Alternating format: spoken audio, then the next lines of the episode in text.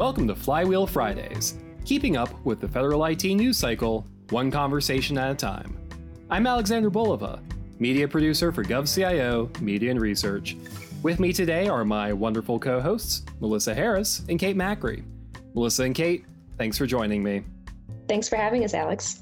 Thanks as always, Alex. With the FY 2022 budget finalized as of March, why not look ahead to next year?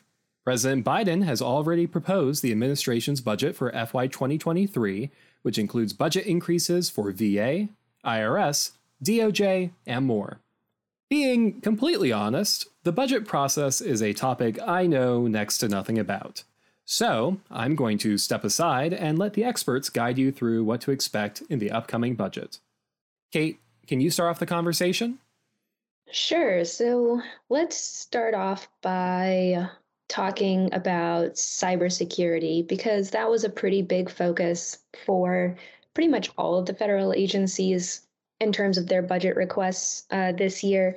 So, CISA, for example, got 2.5 billion dollars, a 486 million increase over 2021 enacted levels because obviously cybersecurity has been a pretty big focus over the last year and in President Biden's executive order on improving the nation's cybersecurity is really putting cybersecurity and modernizing IT systems to be more secure at the forefront of federal agencies' modernization strategies in general. And a big part of that is deploying zero trust. So you'll see that a lot of federal agencies have budgets with more money for cyber. For example, the VA requested $100 million for cybersecurity to deploy zero trust and to secure their EHR system. We also have the National Cyber Director getting 22 million, which is kind of a big deal because National Cyber Director is a new role which was just basically launched last year, last summer-ish. And people have been kind of waiting to see like what the national cyber director is going to do because they didn't really have a lot of funding to start off with and now they're getting all this money. So that's going to be really interesting to see how the national cyber director takes more of a prominent role in cyber collaboration discussions with other federal agencies specifically cisa fbi and the nsa and dod to some degree. Melissa you covered doj i think they got a lot of money for cyber they did. Um, so DOJ overall has a proposed budget of 37.65 billion, which is quite a bit. A lot of this will be going to cyber, and it's sprinkled across DOJ overall. For cyber capabilities itself, DOJ has 1.2 proposed across its components. 150 million of that is to better guard against cyber threats and bring cyber criminals to justice.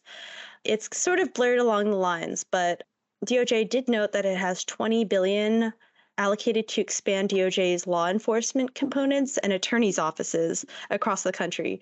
So nearly half of this is for FBI specifically, but overall this will go towards various crimes, and a big emphasis is on cybercrime. Um, cybercrime and all sorts of other violations in there as well.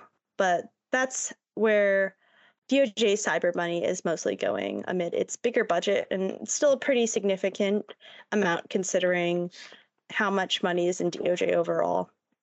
GovCIO Media and Research also reported that the White House has requested a $107 million increase to the Department of Veterans Affairs cyber budget, which is one of the proportionately largest increases to date within that department. So that's also a notable increase in cyber for VA.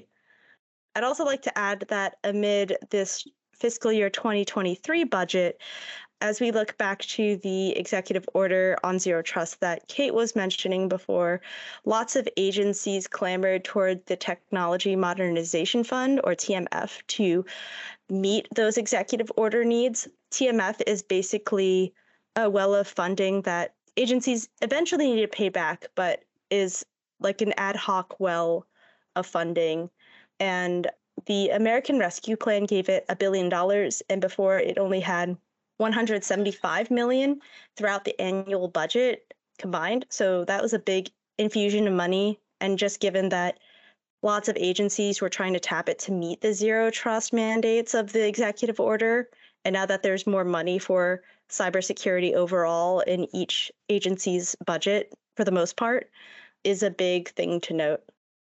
So, another agency that always gets lots of money every year is the Defense Department. And this year they got the biggest chunk of R&D change that they've ever gotten, 130 billion dollars, which is pretty significant especially given that in the budget request there's a specific focus on artificial intelligence, 5G and cybersecurity and space based systems, which are all going to be very, very key for implementing the Joint All Domain Command and Control Initiative, or JADC2. So, this is kind of a big deal from a tech perspective, but also when we're thinking about what DoD is going to look like in the future and what the future of the Defense Department is.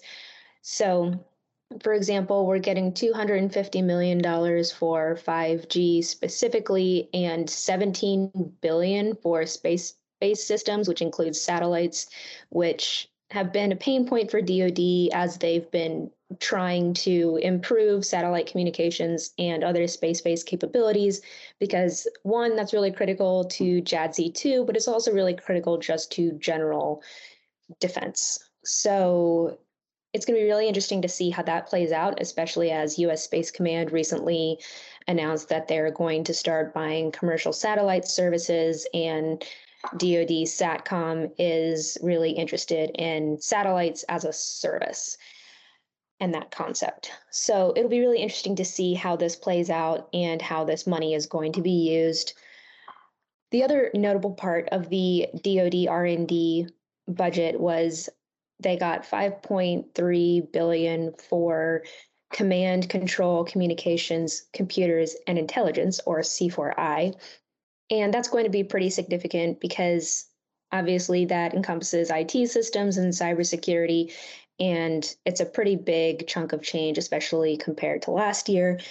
And it also just highlights again the importance of modernizing it systems and ramping up cybersecurity because it's going to be critical for JADC2 and interconnectedness and data sharing and data interoperability between the different military service branches. So that's another big, interesting piece about all of this.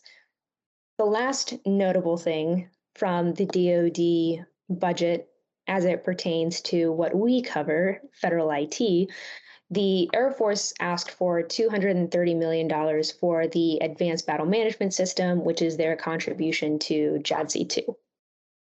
So, the last two topics here that I'd like to talk about are about customer service and accessibility and equity, which are part of the president's management agenda, especially the improved customer service aspect. And then also, I'm going to talk a little bit about infrastructure, which, of course, President Biden has been working on since he's gotten into office.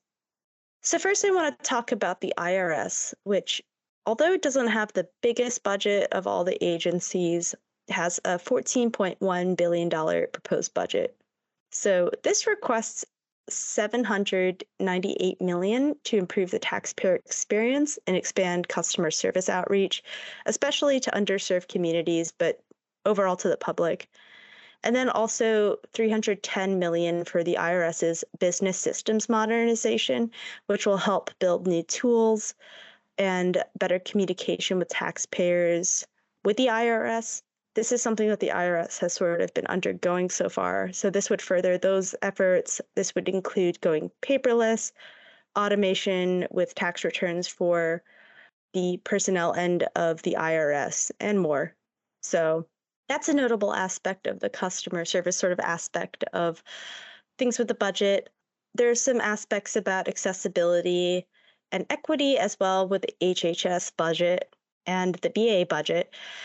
So with mental health care, there's uh, 20.8 billion for discretionary funding with the HHS to address mental health and substance use disorders, and with the VA, that also has 13.9 billion for mental health care, which has been really big and was noted in the President's State of the Union. On the modernization end of things for equity, Biden has committed 9.3 billion for the Indian Health Service within the HHS budget to improve American Indian healthcare, which would also include IHS's electronic health record budget, which is pretty notable. While we're on the topic of electronic health records, the Office of the National Coordinator for Health IT will also receive $52 million to further improve standards and increase interoperability and equity across health IT activities like electronic health records. There's a bunch more in the budget. Overall, HHS has 1.7 trillion in mandatory budget and 127.3 billion in discretionary funding there. So it's very large, but those were just some highlights. Speaking of the big HHS budget, there's a bit more to it in there. Can you dive into that a little more? A big emphasis across the budget was pandemic preparedness. So there's going to be 81.7 billion in mandatory funding over the next 5 years between the the Office of the Assistant Secretary for Preparedness and Response, also known as ASPR, the National Institutes of Health, the Food and Drug Administration, and the CDC. So that'll also include some funding for immediate COVID response funding. And throughout COVID, we've seen how there's been a lot of struggle in getting the proper data to report and track COVID across the country so amid this, there's been $28 billion allocated to modernize CDC's public health system infrastructure. This includes a good chunk for its data modernization initiative, which will help the CDC better collect data on diseases like COVID 19 or whatever's coming down the road or whatever other spreadable diseases are out there, and also allow the CDC to aid state and local public health authorities to modernize their data systems, which is really notable. So, at the end of the day, what do all of these numbers mean to our listeners? What should they take away from FY 2023? So, while this is the president's proposed budget, it's by no means the final budget. If anything, this is just an outline and it's going to the House next and the House will carve out what will likely be the closer look to what the budget should be like. But also, the fiscal year 2022 omnibus only passed last month in March. And so this process can take quite a while. So while these are just some numbers that the White House has put together, it does at least outline where their priorities are. So that's something to keep in mind. The overall budget does request 5.8 trillion in mandatory and 1.64 trillion in discretionary spending. So this is overall with discretionary spending a 9% increase over the 1.5 trillion enacted in the omnibus that just passed. And non-defense spending will increase by 14% under this budget, and defense spending will increase by 4%. But again, this isn't final, so things will likely change as this enters the House's hands. Yeah, I would say from a DoD perspective, and also just in general, cybersecurity is going to be really important. And this budget reflects cybersecurity as a major priority for fiscal year 23. And then for DoD in particular, the budget definitely reflects an emphasis on getting DoD ready for JADC2. So those are the two big takeaways that I would have based on my areas of coverage. And if our listeners are interested in learning more about FY 2023, they can find in depth articles on our website, govciomedia.com. But that's all for today's Flywheel Fridays. If you enjoyed this episode, keep the conversation turning by subscribing and leaving a review on the podcast platform of your choice. I'm Alexander Bulova. I'm Melissa Harris. And I'm Kate Macri. Thank you for listening. Flywheel Fridays, along with GovCast, HealthCast, and Cybercast, is a production of GovCIO Media and Research. For more podcasts and to check out the other shows, head to govciomedia.com. Watch out for new episodes released weekly across our shows. You can follow all of them in your favorite podcast platform, and if you like what you heard, make sure to let us know by leaving a review. And if you have any topics you think we should look into, contact us at newsletter at govcio.com.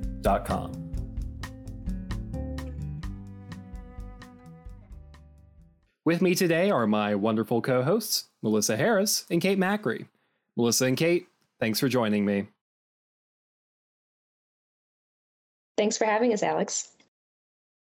Thanks as always, Alex. One of these days, we will establish who says hi first. I know. I never know who's supposed to go first. I'm always just like, well, I'll let Melissa go first, but I'm pretty sure that's what Melissa's thinking, which is why she's waiting for me to say something. You know what? I like the awkward anticipation before one of us chooses to unmute first. So, you know, let's keep it, let's keep us on our toes, as they say.